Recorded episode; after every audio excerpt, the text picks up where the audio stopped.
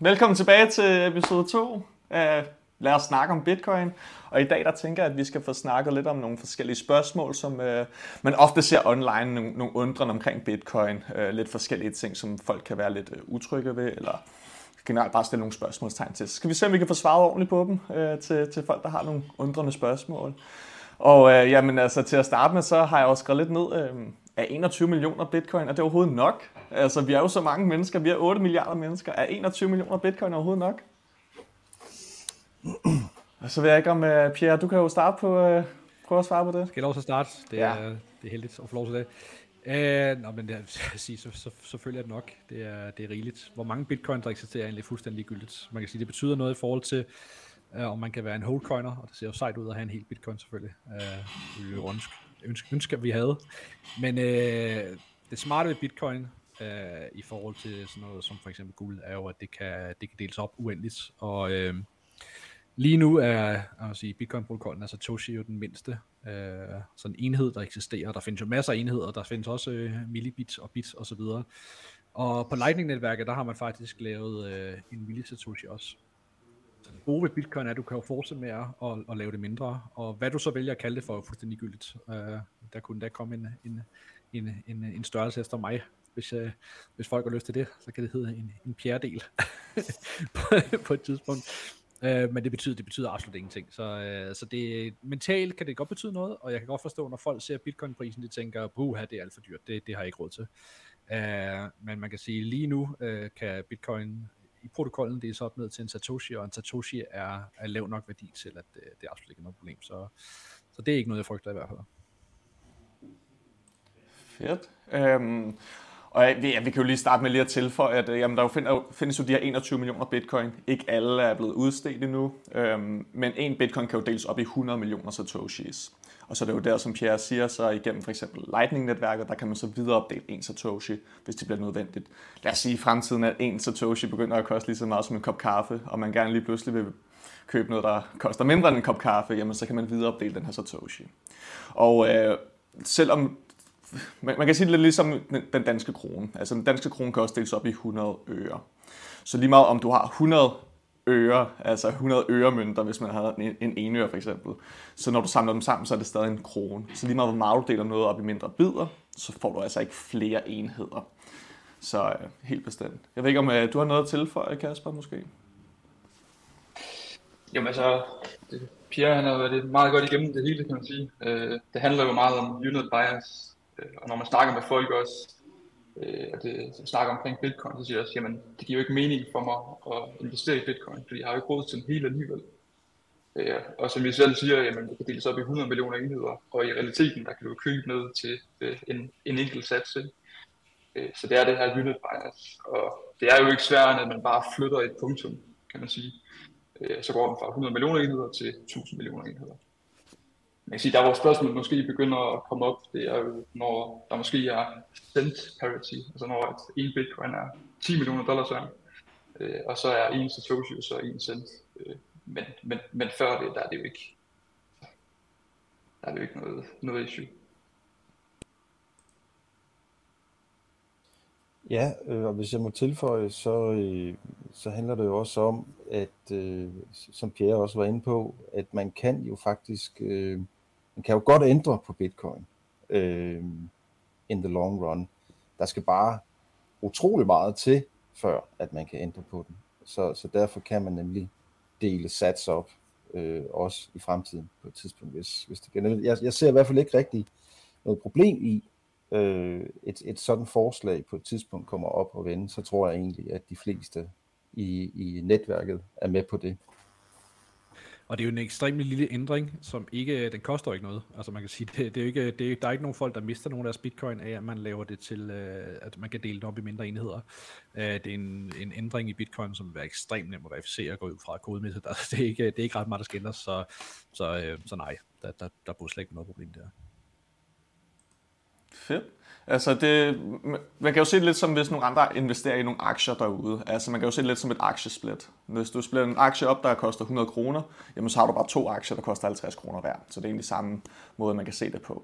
Øh, I, i, I forhold til, øhm, jamen, om der er nok bitcoin. Bitcoin vil jo komme til at stige købekraft over tid, frem for at der hele tiden er flere enheder, du skal have, før du kan købe flere ting.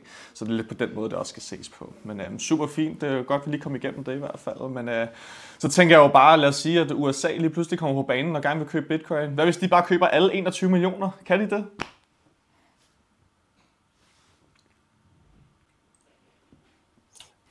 Nej, fordi vi, vi vil jo ikke sælge. det, det, det, kan, det kommer de aldrig til at få lov til. Det, øh, ja, øh, tilføj gerne. Ja, men det er en sjov ting, det der med, hvad er market cap på ting. Uh, altså man kan jo også se det, hvis, uh, når Teslas market cap stiger helt vildt. Men det der jo sker, når, når folk begynder at sælge deres aktier, er jo, at, øh, uh, at så, falder det, så falder det jo også, fordi der kommer flere aktier på markedet, som folk gerne vil sælge, hvilket gør, at aktierne bliver, bliver billigere. Og man kan sige, at det modsatte vil så gøre sig gældende for bitcoin, at øh, der er nogle bitcoin lige nu, som er på markedet til en eller anden given pris, som er de her, jeg ved ikke, 30.000 dollars nu, eller, eller cirka omkring. Og øh, hvis der er, er nok, der gerne vil købe dem, så, øh, så løber man jo tør på et tidspunkt, og det er jo det gode bitcoin der. Man ved rent faktisk, hvor mange der er. Der kan ikke printes flere. Der, der er dem, der er, og der er dem til salg, der er. Og øh, der kommer et tidspunkt, hvor at, øh, at hvis man skal købe dem alle sammen, så skal man også købe mine, hvis jeg havde nogen. Og øh, det bliver dyrt.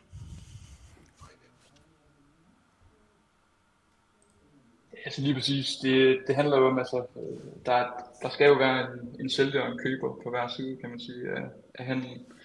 Og øh, på et tidspunkt, hvis at, øh, I bare trykker løs på printeren og køber en masse bitcoin, jamen så er der jo ikke flere bitcoins at købe, og så vil man jo se en, øh, en fuldstændig absurd stigning i, i prisen. Øh, så det vil ikke, det vil ikke kunne lade sig gøre. Det vil simpelthen ikke. Nej, det var faktisk spændende. Altså, det er nu i, var det i, uh, i, i starten af sidste uge, at uh, den her rygten omkring ETF'en, at nu, nu, nu var den godkendt og så videre. Så så vi pludselig Bitcoin steg hurtigt 10%, ikke? Uh, fordi at folk vil gerne nå at, at, kø- at købe ind på den nyhed der, og det, at man kan sige, at det spændende om Bitcoin i virkeligheden er klar til, at der kommer en ETF, for det, det tryk af industrielle uh, købere, der kan komme ind og købe ting, fordi at uh, Bitcoins uh, markedsværdi er jo så ikke så stor i forhold til den mængde penge, der er i pensionskasser osv. Så, videre. så, så øh, hvis de rent faktisk skal ind, og hvis de rent faktisk vil ind, så kan det kun betyde en ting, og det er, at øh, den enkelte bitcoin kommer til at blive ekstremt dyr. Og ja, det kan vi jo håbe på.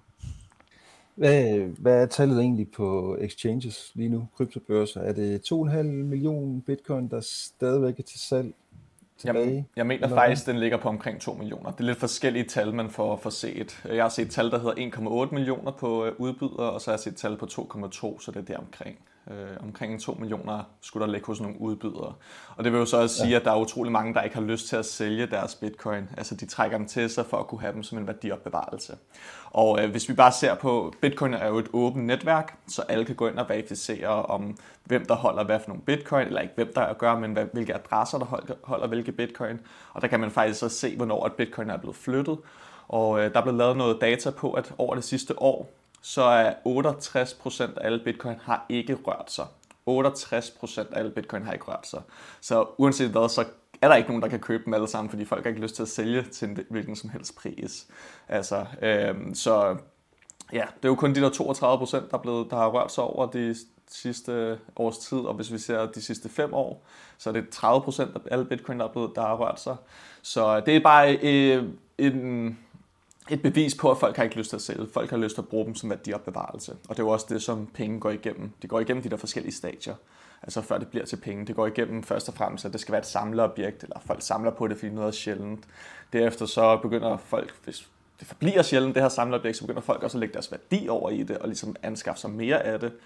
Øhm, og vi er jo på det her værdiopbevarelsesstadie. Så desto flere og flere, der begynder at opbevare deres værdi i det, desto flere vil også begynde at modtage betalinger i det, og så til sidst, så vil vi jo så om, lad os sige, 50-80 år, så vi begynder at prissætte ting, måske, i bitcoin.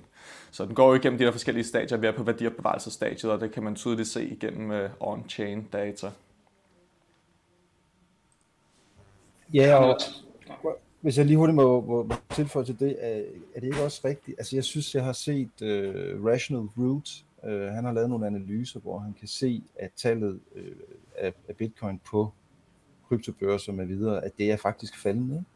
Og det har været en trend, der har været i gang i måske et par år endda, øh, hvilket også er super interessant. Bestemt. men faktisk siden 2017, øh, hvor det sådan er trendet nedad. Men øh, for lige at tilføje noget til Pierre, han snakkede før om øh, ETF'en, og hvor stor øh, en del af kapital, der ligesom kunne flyde ind i Bitcoin efter ETF'en blev godkendt. Øh, så kan man jo for se, at BlackRock det er et selskab, som har cirka 8 øh, milliarder, billioner, billioner dollars, trillion, 8 øh, trillion dollars under forvaltning. Og hvis man bare kigger på pensionsaktiver i OECD-landene, der har pensionsaktiver øh, en total øh, værdi på cirka 59 trillion dollars i, end, øh, i end af 2021. Så pensionsselskaber, de, øh, der ligger altså også nogle penge og venter.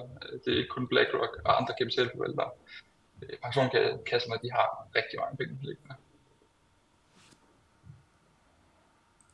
Jamen fedt, altså så skal vi jo bare konkludere, at øh, det er meget usandsynligt, at noget land eller nogle øh, enkelte firmaer vil komme til at købe alle bitcoin, fordi at hvor der er en køber, skal der være en sælger, og øh, det virker ikke til, at øh, nogle af de her bitcoinere, som der holder bitcoin, at de har lyst til at sælge til enhver pris.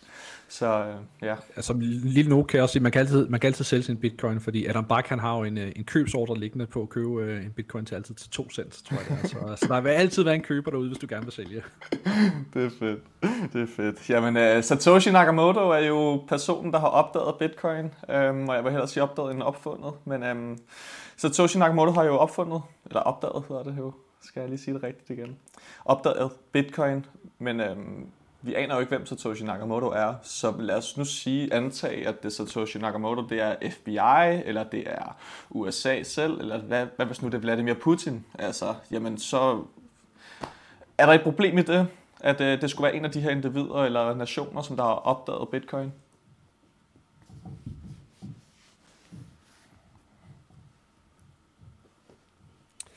Jeg kan da også starte, hvis, øh, hvis der ikke er noget, der vil.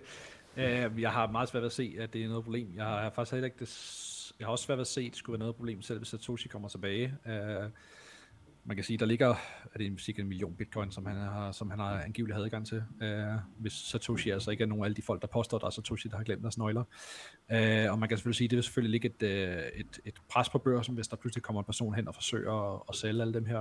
Uh, men, men modsat så tror jeg så, at det, at personen kommer frem, er også... Uh, øh, en, et, fjerner en, en, sådan en, en ubekendt, der gør, at der er sikkert nogle folk, der så vil sige, okay, det er den person, øh, nu tør vi godt investere, nu, nu, nu kan man se, hvilken effekt det får, at de her øh, coins kommer, til, kommer på markedet osv., hvis, hvis det reelt sker. Men hvem der har øh, fundet, øh, opfundet, øh, opdaget øh, bitcoin er, er fuldstændig ligegyldigt, fordi bitcoin, øh, bitcoin er der bare, ligesom det er fuldstændig ligegyldigt, hvem der har opfundet, hvem der fandt det første guld og lagde det på markedet. Det er fuldstændig ligegyldigt, hvem der har opfundet øh, øh, et hjul og, og fået mennesker til at begynde at bruge det. Altså det er også derfor, at, øh, at bruge ordet øh, øh, opdaget øh, er en, er en god ting i forhold til opfundet, fordi nu er det der. Altså, vi har ild. Øh, det er lige meget, om du er den første, der har fundet på det. Jo, du kan da få øh, sikkert øh, nogle drinks i baren, hvis du står og siger, hey, øvrigt, øh, det var mig, der fandt på ild. Altså, nå, så er der nogle folk, der kommer og klapper dig på skulderen. Men, men Satoshi, hvis han kom tilbage, har jo ikke mere magt over bitcoin, end, end du og jeg har. Øh, selvfølgelig øh, vil folk sikkert lytte til ham, hvis de rent faktisk tror på, at det er ham. Øh, men han kan jo ikke uh, uh, uh, med sine, sine mønter eller af egen vilje, kan han jo gå ind og ændre på bitcoin. Uh, det er, vi skal stadig være enige omkring, uh, omkring alle ændringer. Vi skal stadig være enige omkring, hvordan vi bruger bitcoin. Uh, og uh, koden er jo blevet tjekket igennem. Uh, af, af kyndige mennesker øh, nok gange øh, til, at øh, der ligger ikke en eller anden bagdør, øh, hvor han lige kan gå ind og, og, og for eksempel tage altcoins. Så, så hvem Satoshi er, er øh, spændende på sådan et se niveau, øh, helt klart. Øh, og man kan ikke lade mig spekulere lidt over det en gang imellem, når man sidder og keder sig, men, men det er faktisk ikke super relevant, øh, tror jeg. Vi er bare glade for, at han øh, fandt på det her. Helt bestemt. Og så, øh, ja, men øh, lad os nu sige det, antage det FBI, der har, har gjort det, øh, der har opdaget bitcoin, jamen så er de godt nogle, nogle idioter til at lave det til proof of work i hvert fald. det gav, giver dem bare absolut ingen magt over netværket, så det er jo bare øh, fuldkommen ligesom, der er ikke nogen, der har magt over guldet. Altså det er, det er frit tilgængeligt for alle, et frit åbent netværk, og der er ikke nogen, der kan styre det. Så øh, det er, ja, jeg ved ikke, om du har noget at tilføje, Kasper?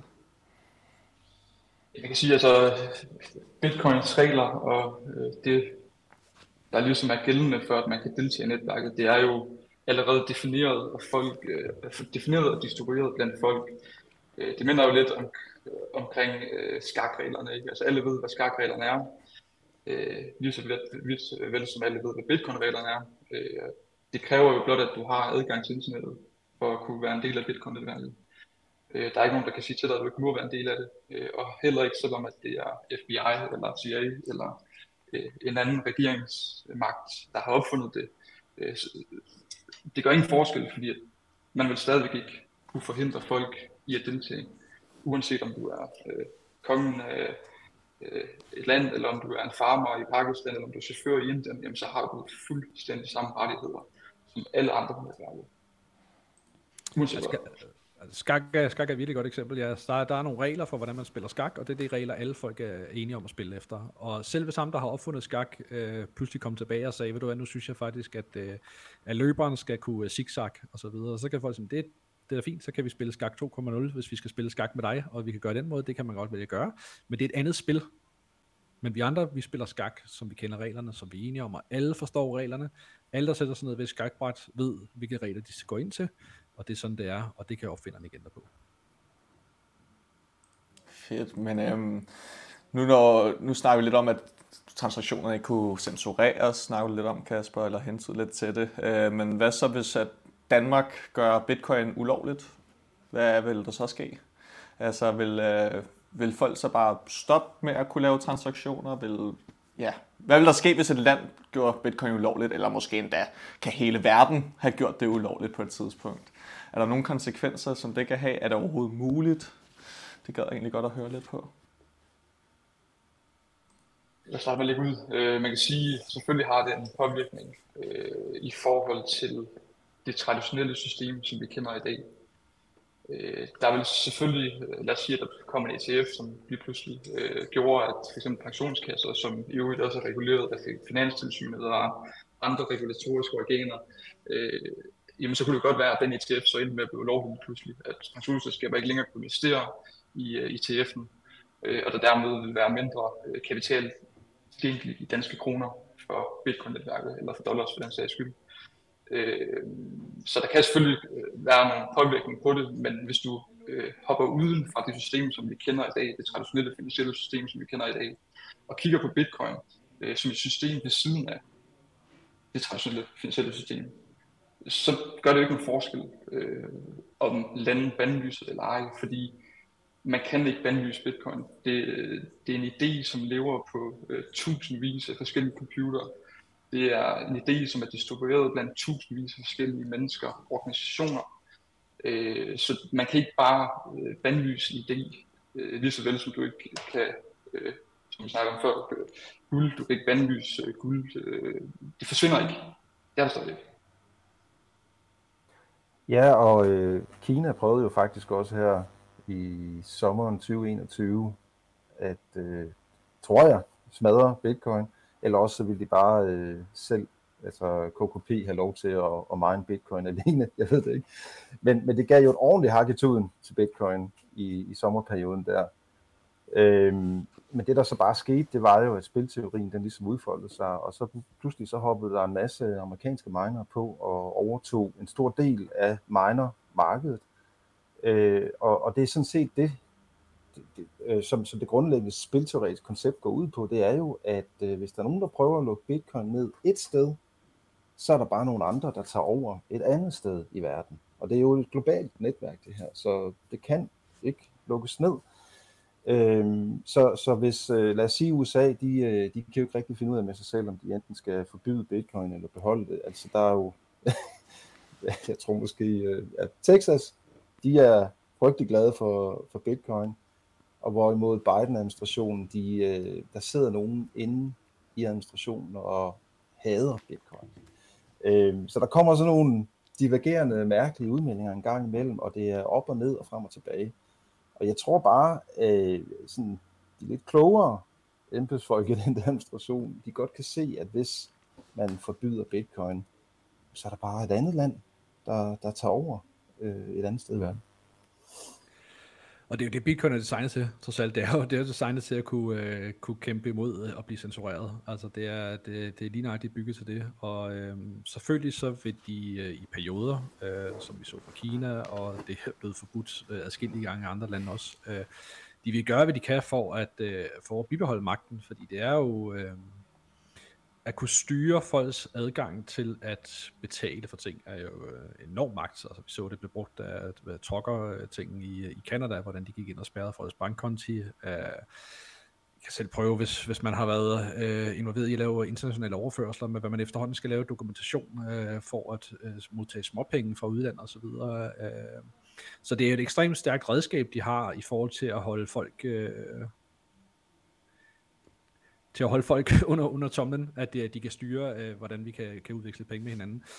Man kan sige, et af de steder, hvor de øh, sikkert nemmest kan gå ind og ikke lave noget ravage, ikke at det vil slå bitcoin ihjel på nogen måde, men de kan lave noget ravage, er alt det her omkring øh, onboarding, offboarding, hvis man gerne vil skifte øh, gennem, øh, fra, fra det traditionelle økonomiske system øh, ind i bitcoin ved at, øh, for eksempel gennem en børs, at, at øh, så on-ramp, off-ramping, øh, kan de gå ind og forbyde. Øh, de kan selvfølgelig som, øh, gå ind og lave nogle skatteregler, der gør, at det er ekstremt uattraktivt at have bitcoin øh, i landet. Øh, men de kan, ikke, de kan jo ikke censurere det, altså de kan ikke stoppe dig øh, fysisk. Øh, dengang man havde guld, øh, og det er ikke længere var til at have guld, kunne de møde op, banke på din dør, jeg ved ikke om jeg er lidt, lidt mandibles, hvor de, de får lov til at sparke døren ind og gå ind og, og lede folks uh, hjem igennem, for at se om de kan finde noget guld. Øh, og de kan selvfølgelig gøre det samme, men, men bitcoin er jo nu engang designet på en måde, der gør, at, at, at, at de, de kan ikke tages fra dig. Øh, de kan selvfølgelig torturere dig, og så videre, og det, det øh, ja, det, det er svært at sige, hvordan folk vil reagere i den situation. Men, øh, men så længe du sørger for at have lavet dit setup korrekt, så er der ingen, der kan tage din bitcoin. De kan ikke konfiskere, øh, kon, øh, konfiskere dem fra dig, øh, og der er ingen, der kan censurere dig for at lave en bitcoin-overførsel. Øh, og man kan også sige, at vi er også beskyttet, og det er jo bevist blandt andet også Adam Back, som jeg nævnte før, med at det her med, at bitcoin er jo information, altså free speech og alt det her.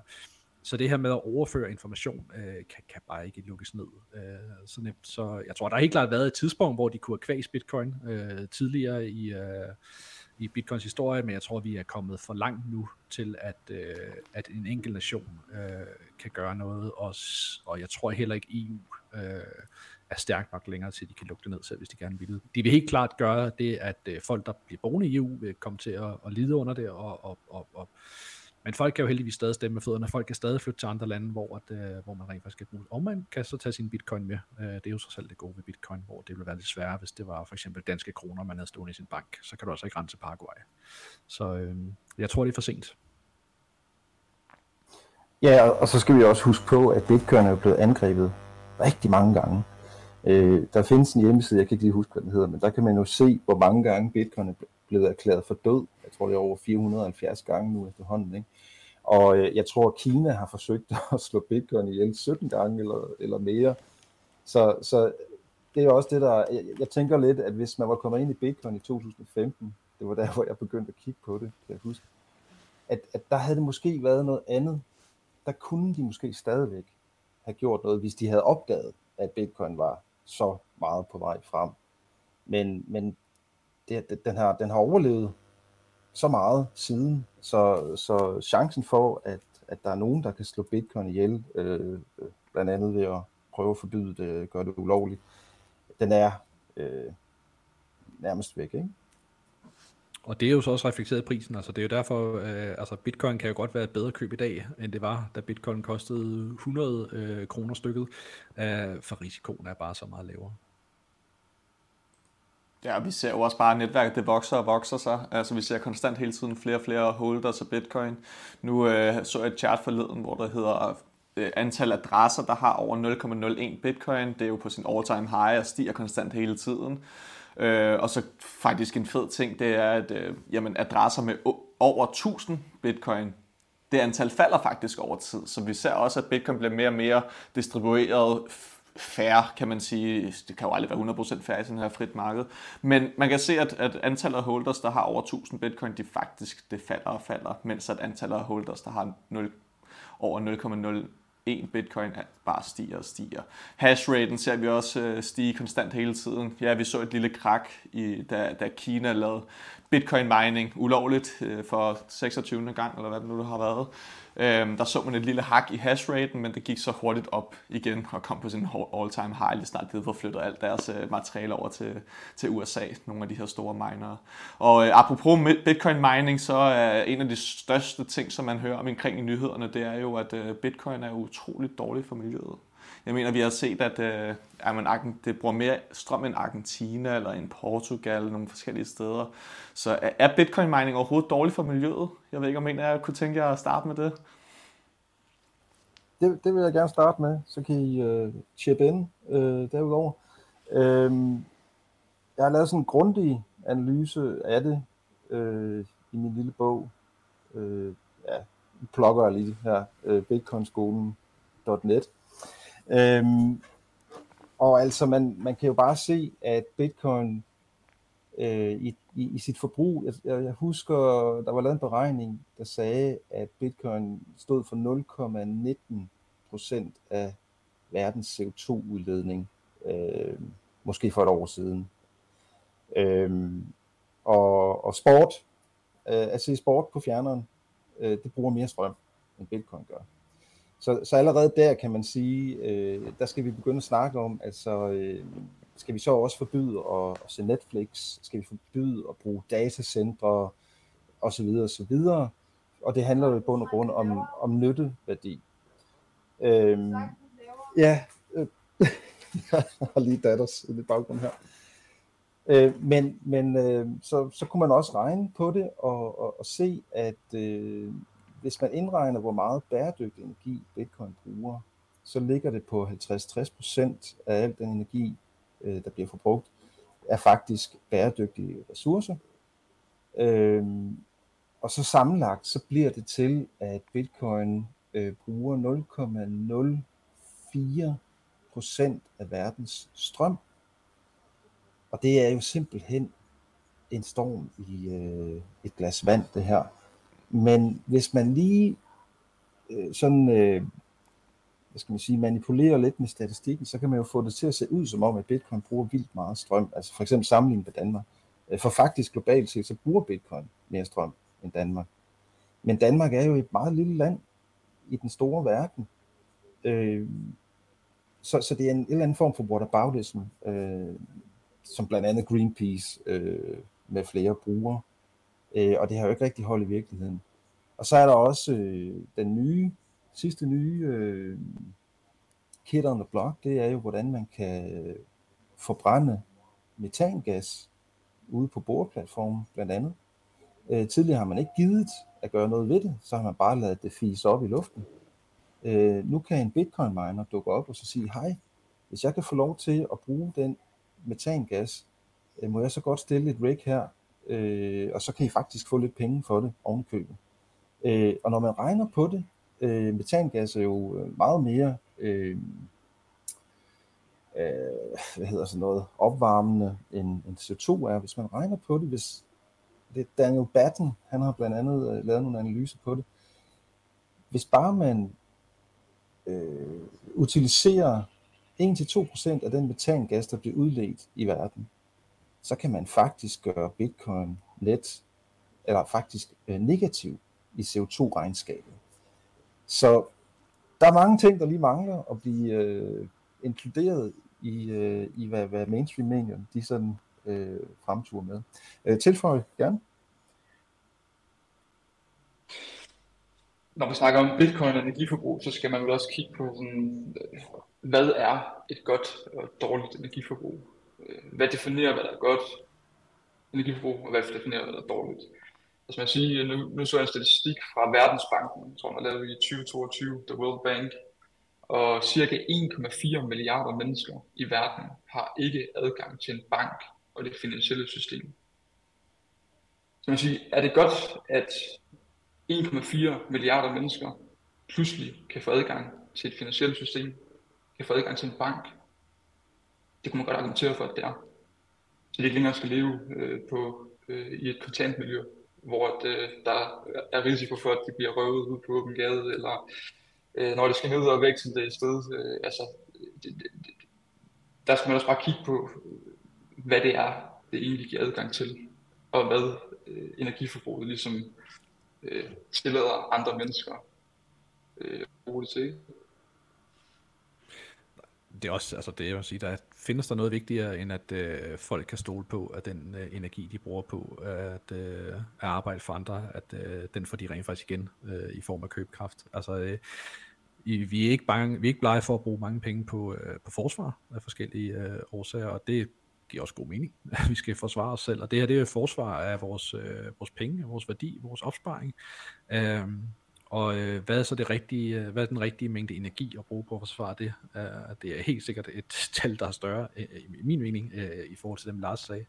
Og han er i ret, der er masser, masser af energi, som bliver brugt til bitcoin, som ikke bliver brugt ellers. Altså uh, de her islandske uh, varmekilder, der, der producerer energi, øh, der, der bliver brugt til bitcoin mining. Miljø, den energi kan jo ikke transporteres til andre steder, den vil ikke blive brugt andre steder alligevel.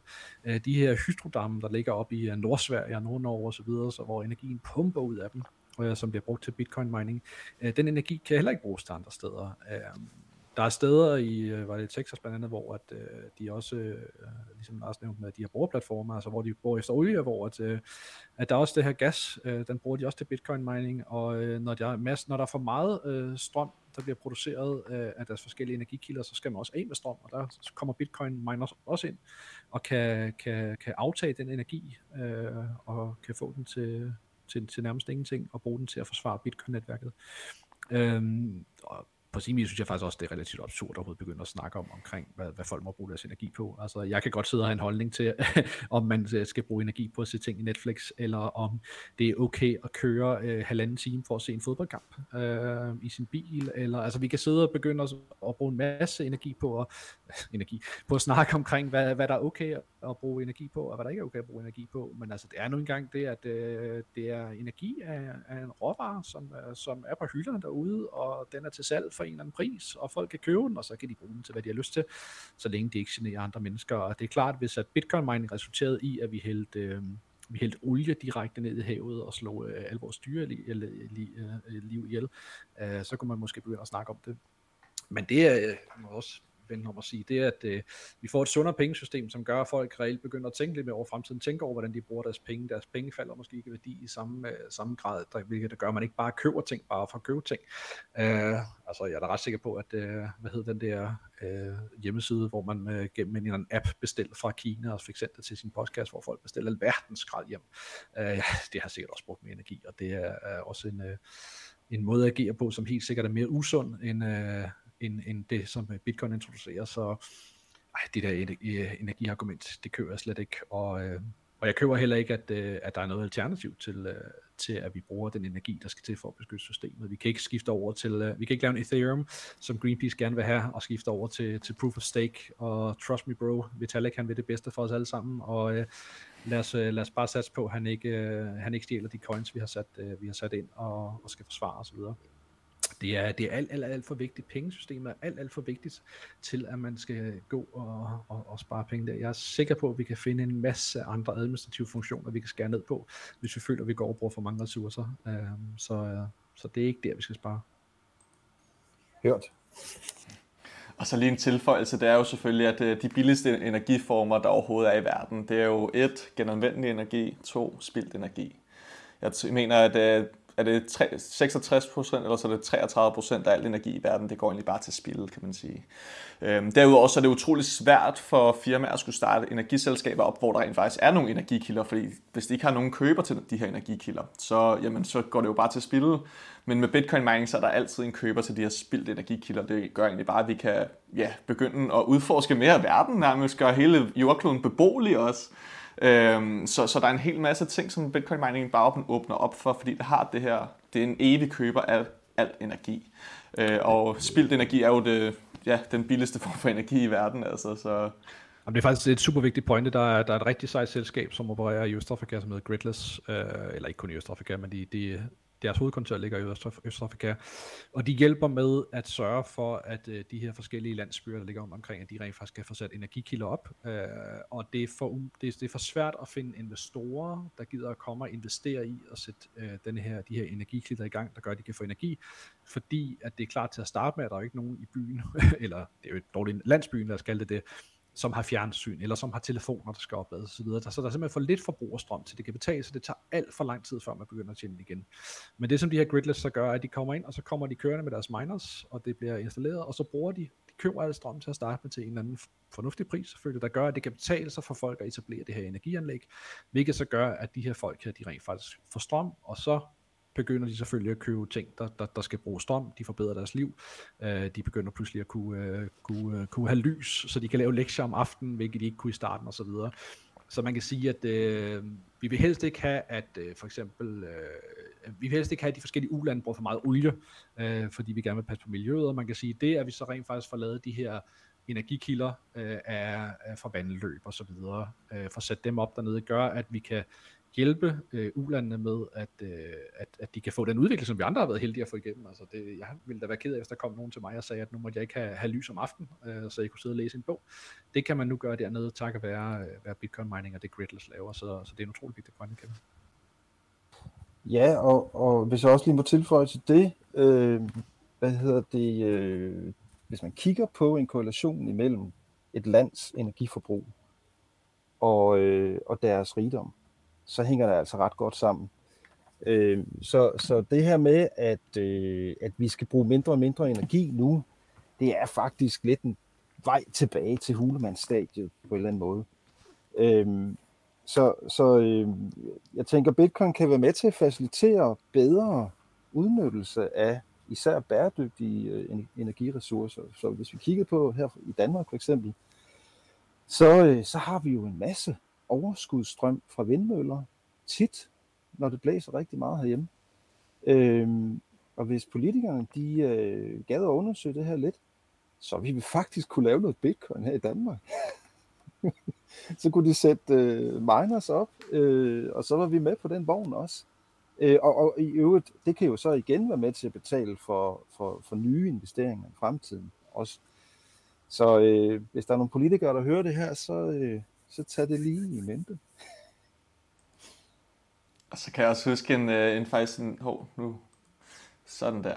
Øhm, så kan jeg også huske en, en pointe, som Michael Saylor faktisk kom med på et tidspunkt. Han snakkede om, at øh, folk glemmer lidt det her med, med øh, hvor, hvor energieffektive vi egentlig bliver over tid. Altså, vi skal ikke bruge lige så kæmpe store computer for at gå lige så meget computerkraft, som øh, en telefon har i dag. Altså, den her telefon, det svarede jo til NASA's øh, kæmpe computersystem, da det skulle have raketter op i vejret. Ikke? Øhm, så han kom faktisk med en fin pointe, der hed, jamen hvis vi ser på i, øh, var det 80'erne, at øh, MP3-afspillere, øhm, lad os nu antage, at alle 8 milliarder mennesker, eller 7 milliarder, hvad vi var på det tidspunkt, alle sammen skulle have en MP3-afspiller, så ville det jo optage over 50% af al strøm i hele verden. Altså MP3-afspiller, det er jo det dårligste for hele menneskeheden nogensinde. Men folk glemmer bare, at vi hele tiden bliver mere og mere energieffektive. Derudover så ser vi også på, hvis vi ser på klimarelaterede dødsfald, det kan være mange forskellige ting, det kan være kulde, det kan være varme, det kan være forskellige ting. Der ser vi det egentlig, at alt imens vi er blevet mere og mere energieffektive, altså kan udnytte energi bedre, så er alt dødsfald faktisk bare faldet ja, stort set ned til 1-0% eller et eller andet. Et eller andet helt vanvittigt i forhold til tilfældet. Fordi vi bliver bedre til at kunne varme os op, når det begynder at blive alt for koldt udenfor, eller begynder at køle os ned, når det begynder at blive alt for varmt udenfor. Så vi bliver hele tiden mere energieffektive. Øhm, og det er også nogle ting, som der hele tiden bliver glemt. Altså, det, øh, det, det, det, det, det er sgu smukt det her øh, bitcoin. Altså det, jo mere man dykker ned i det, jo, jo flere ting er det, det bare løser alle de her problemer, vi render rundt med. Så er det bare irriterende, at vi har nogle politikere, som der tænker, at de ved bedst, frem for det frie marked.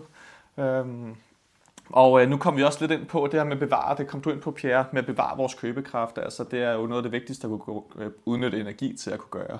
Men altså, hvis vores købekraft nu øh, hele tiden stiger, vil folk så ikke stoppe med at bruge penge vil de så ikke stoppe med at købe ting? Vil de stoppe med forbrug? Det er der mange, der siger, at inflation er jo nødvendigt.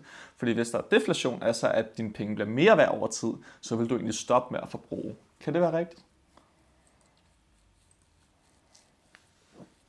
Altså, du siger, at folk vil begynde at spare op. Det lyder helt forfærdeligt, hvis folk begynder at spare op. altså, problemet er nu, at folk køber også ting, man ikke har, altså folk køber ekstra huse og øh, hvad de køber af ting og sager for at, øh, for at bevare deres købekraft. Um, så det er rigtigt, at vi er jo, altså øh, vores nuværende pengesystem opfordrer til, at folk skal øge deres forbrug. Øh, hvilket selvfølgelig, hvis man går op i ting som øh, GDPR og den slags ting, at det ligesom skal være målestokken for, om, øh, om, om, om vi gør det godt. Øh, hvis det er målstokken, øh, så kan jeg også se, så er det jo ikke, så er det jo ikke rart øh, med deflation. Øh, men altså, det er nu engang sådan naturligt, altså deflation er naturligt, som du selv sagde, så altså MP3-afspillere bliver mere effektive. Øh, altså et af de mest tydelige eksempler på øh, deflation er, er jo computer- IT-udstyr, hvordan at øh, vi får mere og mere for pengene. Altså øh, iPhone er stadig dyre selvfølgelig, det er klart, men altså hvis man ser, hvad en iPhone kan nu i forhold til, hvad en iPhone, den første iPhone, der kom ud på den, og de kostede stort set det samme, ikke? Altså du får så meget mere for pengene, øh, fordi vi bliver bedre og bedre til at producere ting, så det er deflation, er, er helt, det er helt naturligt, man bliver bedre og bedre og mere effektiv til at producere ting, og ting derfor bliver billigere. Så det giver ikke mening, at, øh, at ting bliver dyrere, og ting bliver mindre, og ting bliver dårligere kvalitet. Det er unaturligt, og det skyldes, at pengene bliver mindre værd. Jeg synes, jeg skal tilføje der, så kan man sige, at det, det system, vi har i dag, det, det, det henleder meget mere til kvantitet frem for kvalitet. Man kan sige, som mennesker, der vil vi jo altid købe ting. Vi har jo for eksempel behov for mad, vi har behov for husly, øh, vi har behov for at have adgang til internettet osv. osv. Vi vil altid købe ting. Spørgsmålet er bare, hvor mange ting vi så vil købe, hvis det er, at vi var på en bitcoin-standard, hvor pengene blev mere værd frem for mindre værd. Så det jeg tror, der ske, det er, at øh, alle produkter her i verden øh, vil blive af meget højere kvalitet, fordi at så skal virksomhederne lige pludselig til at kæmpe øh, virkelig hårdt om at få folk til at købe ting af dem. Og det betyder også, at de, de, de, de, ting, som de producerer, de skal være af højeste kvalitet øh, overhovedet muligt, fordi ellers så vil folk bare lade med at købe det. Man tænker lidt, over, lidt, lidt mere over, hvad det er, man køber. Fordi det er det er, det er igen et trade-off, ikke? Ja, og, og man kan også godt undre sig lidt over, hvordan man i sådan lidt mere moderne økonomividenskab er kommet frem til, at folk de øh, også sidder og venter på, at øh, altså øh, hvis, hvis, hvis priserne de skal stige med 2% hvert år gennemsnitligt, øh, så er det øh, ifølge keynesianske økonomer jo ud fra argumentet om, at øh, hvis ikke at priserne blev ved med at stige, så vil vi ikke købe og, og som du er inde på, Kasper, også, altså, vi, vi, øh, vi skal jo have vores basale fornødenheder hver dag. Øh, så, så jeg ved ikke, det kan da godt være øh, med nogle luksusvarer, og så er vi måske over i, at jamen, så bliver folk netop bare mere øh, klar over, hvad det er, de skal bruge deres penge på. Øh, men altså, 2% at man skulle holde igen med at købe ting og vente, øh, øh det, det giver ikke mening for mig længere, men altså det, det har jeg også fået lært på, på universitetet. Nå, vi har fået det at vide fra barnsben, at, at, at der skal være 2% inflation, og man kan også sige, at som, som dem, der nu engang sidder og er en del af systemet og så videre, det er, altså, det er jo den bedste skat, man kan indføre, for det er den, som folk lægger mindst mærke til. Altså, det er, det er, øh, selvfølgelig lægger vi mærke til den, når den, når den begynder at stige til 10% og så videre, så, så bliver det så tydeligt, at vi lægger mærke til den, men folk ser det jo stadig ikke helt som en skat, og de ser det ikke som en skat, der indfører staten. Altså, det er en skat, øh, som staten nemmere kan skyde skylden på andre folk, altså eksterne ting, og det er fordi, at der er krig i Ukraine, og det er fordi det ene og det andet. Øhm, det er derfor, vi har inflation, og det er fordi, at de grådige øh, multinationale selskaber, de sætter priserne op på dine fødevarer. Øhm, det er jo en smart måde at skjule en skat på, at skjule, at de kan printe øh, købekraft til sig selv og deres nærmeste, øh, og skjule det på den, på den mest effektive måde. Der, er, der er ingen, der ser inflation som skat. Og hvis vi også ser nogle gange, når, at, øh, lad os bare sige Black Friday som eksempel, jamen lige snart det bliver Black Friday, så køber folk også flere ting. Nå, så det er jo ligesom om, at øh, hvis folk kan købe flere ting, så gør de det, og hvis at, øh, værdien af dine penge stiger over tid, jamen så vil du jo måske også bare købe flere ting, fordi nu kan du det. Altså vi er forbrugere af natur, som du også kom ind på, Kasper. Altså vi er forbrugere af natur. Hvis vi er sultne, så køber vi noget mad. Hvis vi har lyst til en oplevelse på et fodboldstadion, så køber vi den her oplevelse.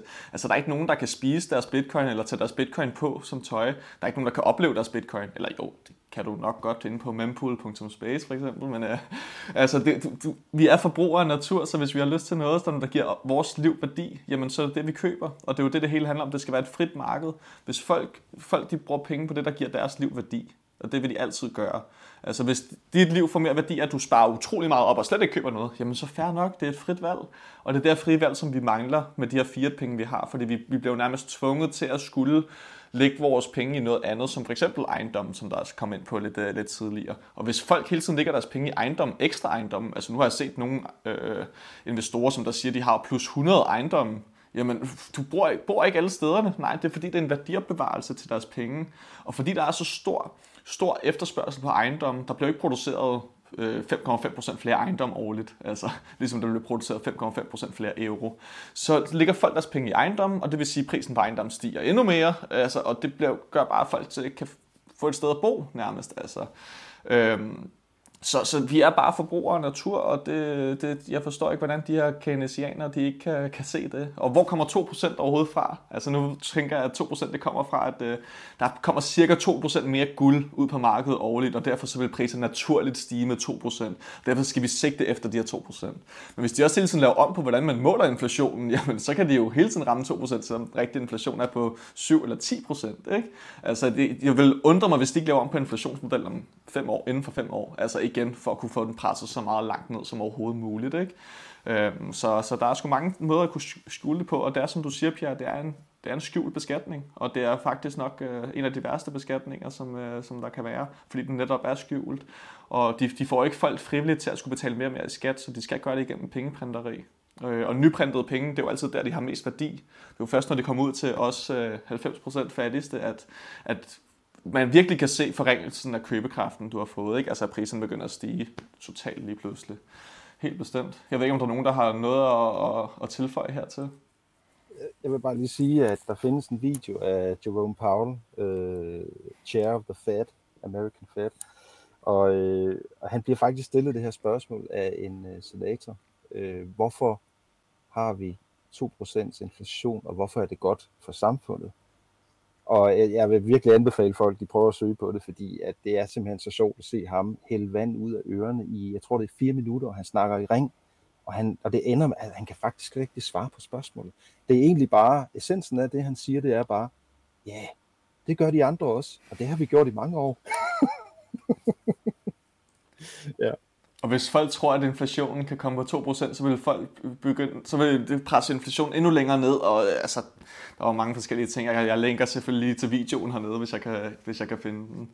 Jamen, øh, så vi kan jo konkludere, at øh, hvis vores penge blev mere værd, så vil vi nok måske lade købe mindre unødvendige ting. Øh, vi ville tænke mere over fremtiden. Vi vil ikke skulle, lad os sige, under den her pandemi, der var i start 2020, lige pludselig så, så man, okay, der er rigtig mange, der faktisk ikke har nogen opsparinger. Det, øh, det, det kan bare ses, folk de sparer ikke op længere nærmest, fordi de godt ved, at deres penge bliver mindre og mindre værd konstant hele tiden. Der er også mange, der ikke ved, at deres penge bliver mindre og mindre værd. Altså det, det, når man stiller spørgsmål, hvis du, dine penge bliver mindre værd? Nej, jeg synes bare, at priserne stiger. Altså det kan ikke lige se sammenhængen med det. Øh, det skulle, det skulle ja, ja, der er vel også et argument for, at altså, inflation vil naturligt være faldende, fordi det compounder, så man kan sige, hvis der er 10% inflation i år, så hvis det skal være 10% igen, så skal varen stige endnu mere øh, næste gang. Øh, og så er der hele, alt det her med, at, øh, at når der bliver printet så mange penge, og, og, og, og firmaer og så videre også skal forsøge at bevare deres købekraft, så er det også, der bliver lavet de her ekstremt risikofyldte investeringer for bare, bare, bare at følge med. Og så er det, vi ser, at der bliver kastet rigtig mange penge efter sådan noget som FTX eller andre ting, som ligner, at de kan tjene en masse penge. Øh, og så kommer FTX ud på markedet, og så øh, har de fået en masse penge. Så det betyder, at de kan købe en masse ting. De kan købe øh, stadionsponsorater, de kan hyre en masse dygtige mennesker, som kommer ind i, øh, som bare skal ud og tjene deres løn, øh, for de kan give dem mere i løn osv. Hvilket er den her destruction of wealth. Altså vi, vi har en masse mennesker, som kunne producere noget fornuftigt i samfundet, som i stedet for ender med at sidde og arbejde for sådan en, øh, en, et firma, som har fået alt for mange penge, og som er dømt til at dø på et tidspunkt, og ikke kommer til at producere noget af værdi til verden. Uh, men selvfølgelig pumper de en masse tal, altså der bliver skabt en masse jobs i en eller anden kort periode, der bliver lavet en masse omsætning osv. Uh, øh, så det er rimelig, uh, rimelig uh, ødelæggende for samfundet, uh, når penge bliver for billige at låne, uh, og, og, og man skal begynde at kaste dem efter højrisikoaktiviteter for at bevare sin købekraft, så er det, vi begynder at se noget af det her, der, der er rigtig ubehageligt at kigge på. Og Kasper, du kommer også lidt ind på, du kommer også lidt ind på kvalitet frem for kvantitet, at vi kommer over på det, Kasper. Øh, og, og, vi ser jo også bare kæmpe øh, firmaer i dag, altså de lægger ikke 100% af deres fokus på at skabe et godt produkt, de lægger 50% af deres fokus på at bevare deres købekraft i stedet for. Og det gør bare, at de hele tiden skal finde på billige og billige metoder til at kunne, kunne skabe et produkt på, og det gør bare, at vi får mere og mere kvantitet frem for kvalitet. Prøv at tænke på, hvis... Øh, hvad, hvad Apple ville kunne opnå, hvis nu de brugte 100% fokus på bare at skabe et godt produkt, fordi deres penge bare bliver mere og mere værd over tid. Så kan de bare holde der 100% fokus. Det vil skabe sindssyg kvalitet på deres produkt. Og jeg vil også sige, at øh, det, jeg, jeg tænker helt bestemt, at, at hvis folks penge blev mere værd over tid, så vil firmaer de vil konkurrere om, hvem kan få folk til at bruge deres penge på vores produkt. Så enten så er det et lorteprodukt, du har, fordi der er ikke nogen, der gider at købe det, eller så skal du sænke prisen, eller så skal du hæve kvaliteten, eller så kan du se dine konkurrenter begynde at overgå dig. Ikke? Så det skaber bare det her konkurrenceelement med, hvem kan få folk til at bruge deres penge, og det vil jo kun skabe et sundt, frit marked for, for alle. Øhm, og jeg tænker egentlig, at vi kan gå, gå, gå lidt videre med det, og så sige, øhm, du bruger vi jo internettet lige nu til at snakke sammen, og det kunne jo sagtens ske, at, øh, at hele internettet det bare går ned. Jamen, hvad, hvad sker der så med bitcoin? Altså, så kan man jo ikke bruge dem. Så skal vi jo bruge vores fysiske mønter. Hvordan vil verden overhovedet se ud, hvis internettet lige pludselig går ned? Altså, vi kan jo heller ikke bruge dankortterminalerne i hvert fald. Og øh, datacenter kommer sikkert heller ikke til at bruge så meget strøm. Der er ikke nogen folk, der kan sidde til Netflix. Øh, det er klart, det er, en, det er en verden, der er så anderledes for den, vi kender nu, hvis internettet går ned, at det er, det er meget svært at, øh, at forudse, hvad der kommer til at ske, og hvor slemt det kommer til at blive. Øh, Altså man kan sige, jeg ved, der, der er jo nogle folk, der har fundet ud af, at man kan transmittere bitcoin-transaktioner via radiosignaler osv. Så, så, så, så der er jo nok en løsning på det, hvis, hvis, det, hvis, det endelig, øh, hvis det endelig sker. Men jeg tror, at verden øh, kommer til fundamentalt at være så anderledes, at, øh, at det er svært for mig at se, hvordan man kan overleve det. Jeg kan heller ikke se altså en situation, altså jo, internettet kan godt gå ned, øh, fordi at, øh, at der er et kabel, der bliver gravet over et sted midlertidigt. Øh, men så har vi også satellitinternet nu med, med Starlink og så videre. Så det er, internettet går ikke bare ned længere. Altså det, det, det så, hvis, hvis det kunne ske, så var den også gjort. Selv, selv i lande, hvor, at, øh, hvor der er krig og så videre, hvor at, øh, noget af det første, man selvfølgelig gør, er at gå efter den her infrastruktur, øh, den digitale infrastruktur. Ja, der er stadig internet, der er stadig folk, der kan poste på social media og så videre.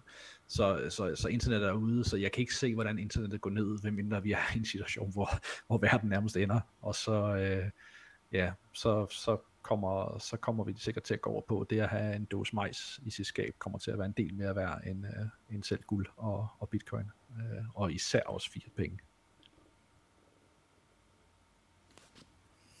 Jamen, øh, jeg kommer også til at tænke på, øh, at, at internettet er jo faktisk skabt af det amerikanske forsvar med det ene formål øh, under den kolde krig, at hvis et kommandocenter blev øh, udraderet, så kunne man lynhurtigt flytte over til et andet sted i, i, ved hjælp af nettet.